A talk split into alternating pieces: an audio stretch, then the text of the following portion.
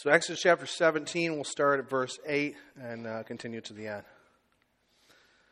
Then Amalek came and fought with Israel at Rephidim. So Moses said to Joshua, "Choose for us men and go out and fight with Amalek.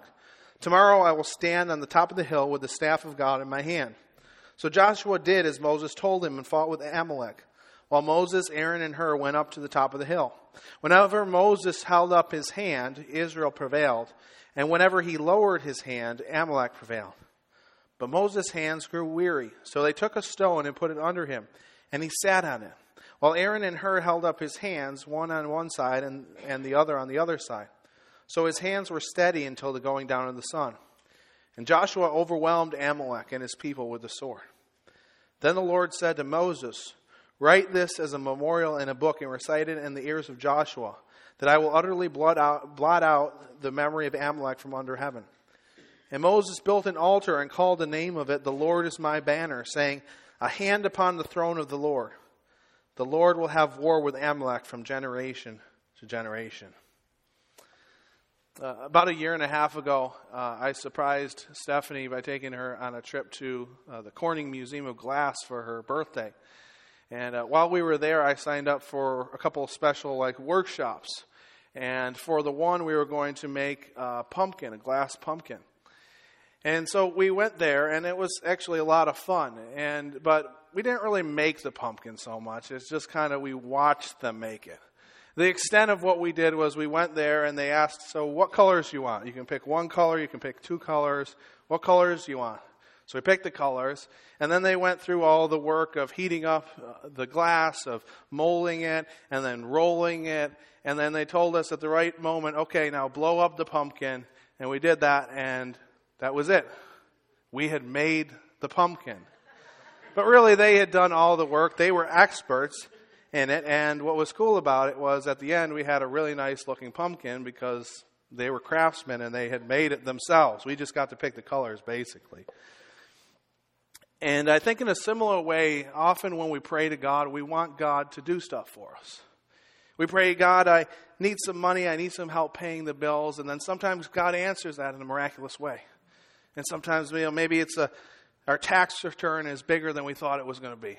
Maybe God provides in some other miraculous way.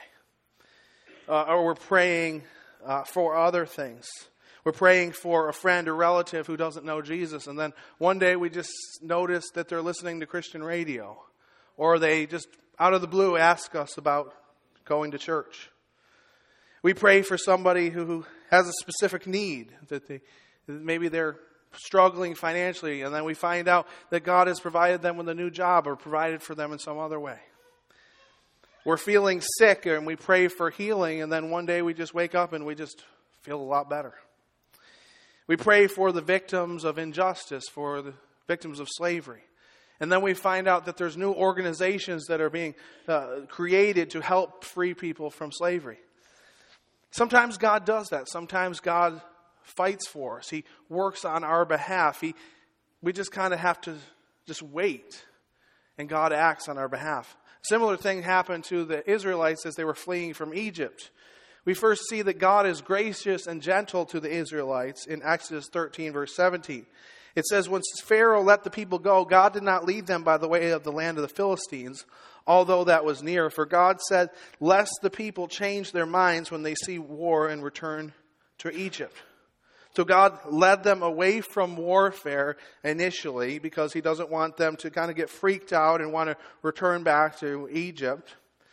And then after that, the Egyptians are pursuing after them, and the Egyptians kind of have them boxed in, where the Israelites have the Red Sea on one side and the Egyptians on the other, and they're crying out, "God, what are we going to do?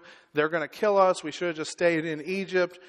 And then Moses speaks to the people, and he says something pretty interesting. He says, "Fear not, stand firm, and see the salvation of the Lord, which he will work for you today. For the Egyptians whom you see today, you shall never see again." He says, "The Lord will fight for you, and you only have to be silent." He says, "The Lord will fight for you. You only have to be silent." So they have to just wait and see the salvation of the Lord. And we see that God does that. He delivers the Israelites from the hand of the Egyptians. The Egyptians go into the Red Sea and the water comes upon them and they are utterly destroyed. And all they have to do is sit there and wait for God to act. And then after that, they're encouraged and strengthened, and they sing to the Lord about what He's done on their behalf. And then we see that as they're in the wilderness, God provides for them. He provides water for them first, where He turns the water that was bitter into water that was sweet. He provides quail for them and manna for them to eat, and then water from a rock. And so all they have to do in this situation is just kind of wait for God to provide for them. But then there's another situation. Now, there's another situation that I had when I went to that Museum of Glass. I had just finished making those pumpkins and or basically watching them being made. And then we were supposed to do something called sandblasting. And for the sandblasting, they took and showed us some glasses. And they're like, which glass do you want? So we picked one out. And then they took hundreds and hundreds of stickers, placed them before us. And they're like, okay, make something you like. We're like, what do we make? Like, what are we supposed to do? How are we supposed to do this? What design are we supposed to do? Well, whatever you want, just make something, and then we'll show you how to sandblast it afterwards. And we're sitting there, and like, why can't they just do it for us? Show us how to do it. And finally, we're just putting these stickers on there, like, this seems too much like work. I mean, why did we sign up to do this? And in a similar way, I think something happens to the Israelites as they face another test. The Amalek is coming to attack them and to fight against them. We don't know exactly why they're coming to attack Israel, but we know that the aggression is on the part of the Amalekites. Israel isn't looking for a fight. We get kind of a clue in Deuteronomy chapter 5 where it says, remember what Amalek did to you on the way as you came out of Egypt, how he attacked you on the way when you were faint and weary, and cut off your tail, those who were lagging behind you, and he did not fear God. So the Amalekites see Israel, that they're kind of weak and weary coming out of Egypt. They don't have a lot of resources, and they decide they're going to pounce on that. Now remember back to the Song of the Sea where Moses and the Israelites sang to the Lord. And they described how the nations around them feared the Lord because of what he had done to the Egyptians, how they were trembling because of what God had done to them. Apparently that didn't apply to the Amalekites because they did not fear God. They did not worry about the repercussions of what would happen if they attacked the Israelites. And so they go out boldly to attack Israel. And so the question is, how is Israel going to respond to this? How is Israel going to fight this battle? Are they just going to wait, stay silent like they did before? This time it's going to be different. This time they're going to have to act. Moses tells Joshua, prepare the men to fight against the Amalekites. This is not a battle that they'll simply be still and watch. It's a battle that they must participate in. And what this shows us is that God not only wants to fight for us, but He also wants to fight with us. He not only wants to fight for us on our behalf, but He wants to fight with us. See, God doesn't need us. He could have just wiped out the Amalekites with the word of His mouth, just like He had done to the Egyptians. But He chose to use the Israelites, to have them be a part of the plan. Initially, He strengthened their faith by just doing it for them, just speaking the word, having the water close upon them. But now they're going to have to participate. Now they're going to be a part of what God is doing. God acts kind of like a good parent might act. You know, when a child is very small, basically you have to do everything for them. But as they get older, you allow them to participate in certain things that you're doing. Maybe it means letting them vacuum the carpet, even if it means a few crumbs being left behind. Maybe it means allowing them to weed the garden, even though they might miss a few. Maybe it means allowing them to help you cook dinner, even though you might be able to cook it a lot faster yourself. That's what good parents do, and that's what God does. He allows us to participate in what He's doing. And so sometimes we say, God, right, really needs some help with money, with paying the bills. And God is like, okay, why don't we start looking for a job? Or we're sick, we're praying for healing, and God's like, okay, why don't you call up the doctor and maybe start taking care of yourself? We pray for a friend or relative who doesn't know Jesus, and then maybe God is like, well, why don't you spend some time investing some time with that person? Why don't you share your faith with that person? Sometimes we might see a friend or neighbor in need, and we're like, God, could you meet this need? And God's like, okay, I've given you the resources that you need. Can you meet that need? Or sometimes we pray for the victims of injustice, for the victims of slavery, and God's like, okay, how are you going to help them be free? Now, don't get me wrong, God does fight for us. Sometimes we just have to stand back and watch, but often He allows us to be a part of what He's doing. And we need to take initiative to be used for His plan. We need to take action. We need to engage in the hard work of the kingdom of God. But even in that, God is the one who ultimately provides for us. And we see a number of clues in this text that indicate that God is the one who's behind the Israelites' victory. First, the first thing is that He raises up this leader named Joshua. And I find it really interesting in this passage that we don't have any introductory information whatsoever about Joshua. He just kind of appears on the scene, and just Moses. We just have this record of Moses telling him to prepare the armies. But what's interesting about Joshua is the name Joshua means Yahweh is salvation. And Joshua is a Hebrew word, and if you translate that Hebrew word into Greek, the name is Jesus. And Joshua would be raised up to help lead the people to victory. And in the Old Testament, God raised up Joshua to defeat Israel's enemies, but in the New Testament, God raised up Jesus, the salvation of God, to defeat mankind's enemies. So we see that God raises up this deliverer or this leader to guide them. But we also see that God empowers them. We see that Moses and Aaron and a person named Hur, which we don't know a lot about of, goes to the top of the hill, and he raises up his hands with the staff of God in his hands. And when he raises up his hands, the Israelites are winning the battle. But when he lowers his hands, the Israelites are losing the battle. Now, if you've been tracking with us for a while, we've talked a lot about the staff of God, and the staff of God is something that God used as kind of a symbol of His power and His authority. And we see that a number of times in this Exodus story that Moses stretches out his staff or stretches out his hand in order to confer the power of God. For example, when God brought the plagues upon Egypt, most of those plagues, God indicated to Moses, stretch out your hand or stretch out your staff, and this plague will come upon the earth.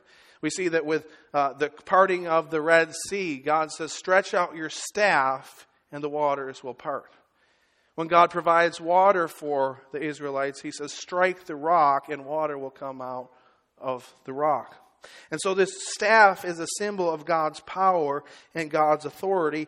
And it is so important that Aaron and Hur put a stone for Moses to sit on, and they raise his hands up and hold his hands up so that the Israelites might win the battle.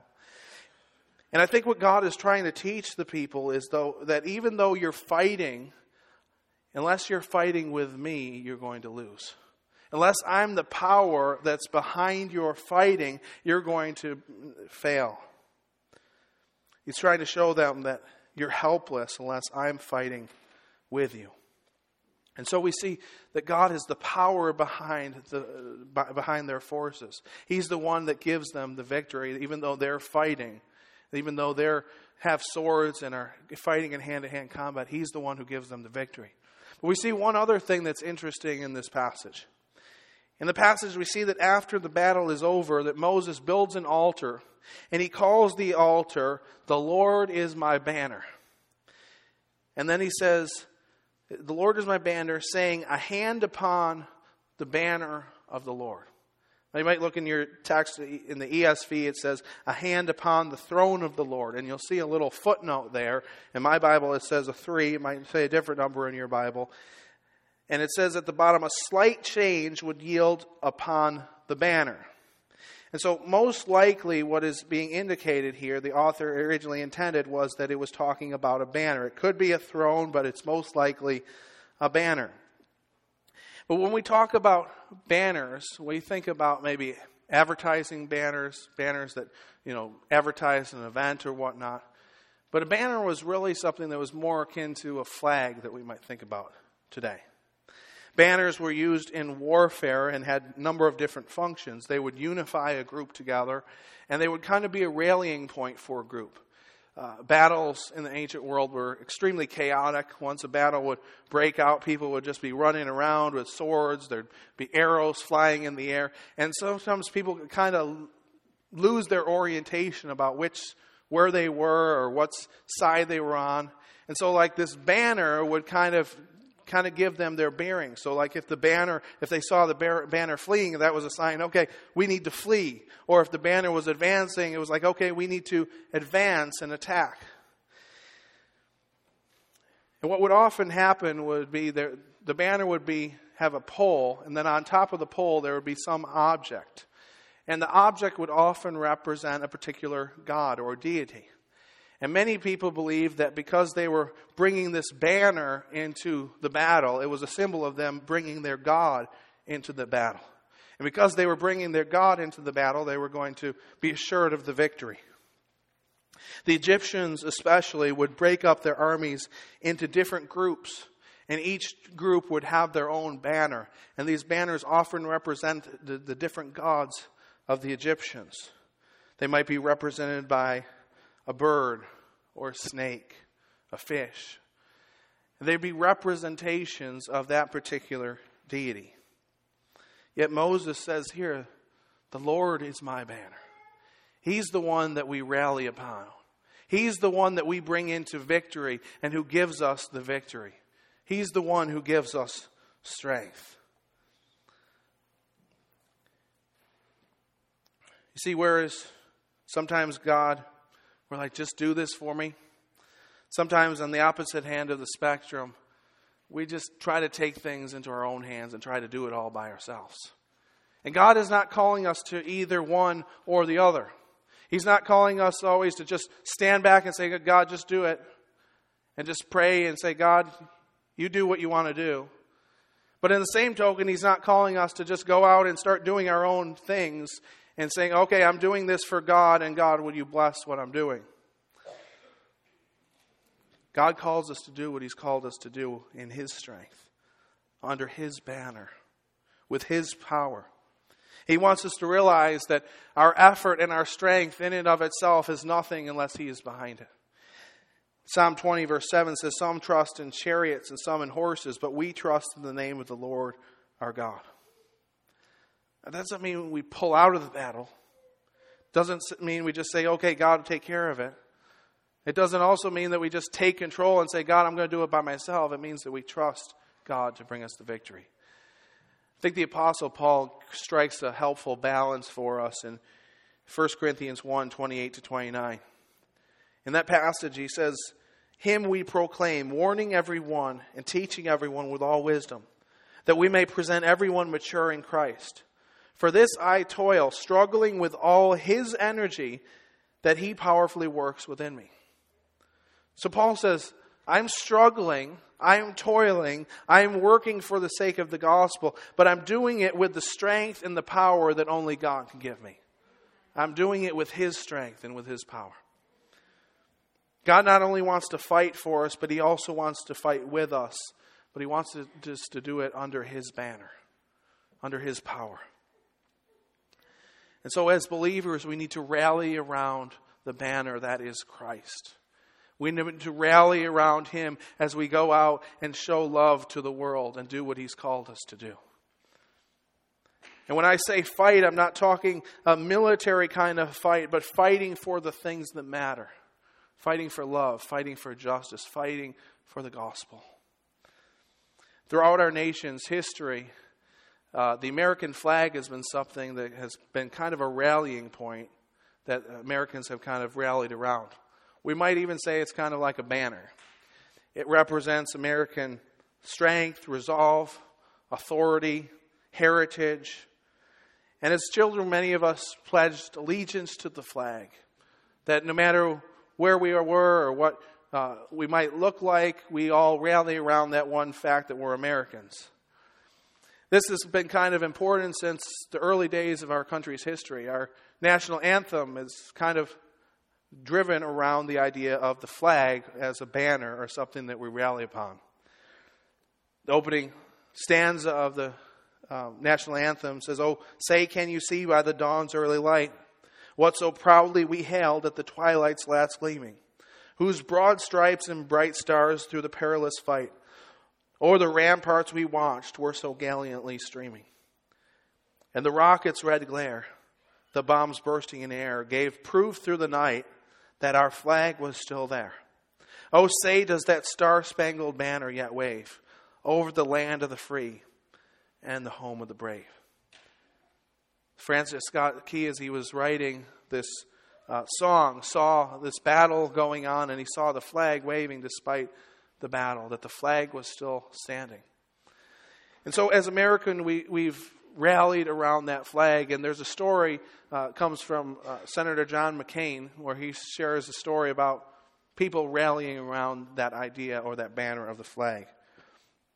He says, "In the final years of our imprisonment, the North Vietnamese moved us from small cells with 1 or 2 prisoners to large rooms with as many as 30 or 40 men to a room. We preferred this situation for the companionship and strength we could draw from our fellow prisoners. In addition to moving us to new quarters, our captors also let us receive packages and letters from home. Many men received word from their families for the first time in several years. The improved conditions were a result of public pressure put on the North Vietnamese by the American public." He says, "In our cell was one naval officer, Lieutenant Commander Mike Christian. Over a period of time, Mike had gathered bits and pieces of red and white cloth from various packages. Using a piece of bamboo he had fashioned into a needle, Mike sewed a United States flag on the inside of his shirt, one of the blue pajama tops we all wore. Every night in our cell, Mike would put his shirt on the wall, and we would say the Pledge of Allegiance. I know that the Pledge of Allegiance may not be the most important aspect of our day now, but I can tell you that at that time it was the most important aspect of our lives." He says this has been going on for some time until one of the guards came in as we were reciting our pledge. They ripped the flag off the wall and dragged Mike out. He was beaten for several hours and then thrown back into the jail cell. Later that night, as we were settling down to sleep on the concrete slabs that were our beds, I looked over to the spot where the guards had thrown Mike. There, under the solitary light bulb hanging from the ceiling, I saw Mike, still bloody and his face swollen beyond recognition. Mike was gathering bits and pieces of cloth together, and he was sewing a new American flag." As believers, we need to fight. We need to work for God's kingdom. But we need to be that devoted, that dedicated, that faithful to the flag, to the banner of our faith, Jesus Christ. Believing that He's the one who works through us. Believing that He's the one who empowers us. Trusting that He's the only one who can bring the victory. God not only wants to fight for us, but He also wants to fight with us. But He wants to do so under His banner. Let's pray. Lord, we thank You that You're a good Father who loves us, who cares for us. And we thank You that You allow us to be a part of what You're doing in this world, that You consider us so valuable and so important, that You choose to work with us to accomplish Your purposes, even though we know You could do it all on Your own, that You don't need us, but You allow us to be a part of what You're doing. God, I pray that as we seek to do what's right, to seek to love people with Your love, seek to eradicate injustice in the world, seek to allow Your kingdom to permeate this world. God, I pray that we would, on the one hand, not just wait for You to act, to say, God, You just do it and remove any responsibility from us. But on the other hand, Lord, I pray that we wouldn't go in our own strength, that we would only go in Your power and Your might. Lord, I pray that as we go, as we leave this place today, as we go to our jobs, as we go to our relationships, as we go to do all the things that we do, Lord, I pray that we would do them under Your banner. We would do them with intention, with purpose. That we would live our lives for the sake of the gospel and the sake of the things that You've called us to do. And Lord, we pray that you give us the strength, give us the power, give us the wisdom, lead us to the place you'd have us to go. In Christ's name I pray. Amen.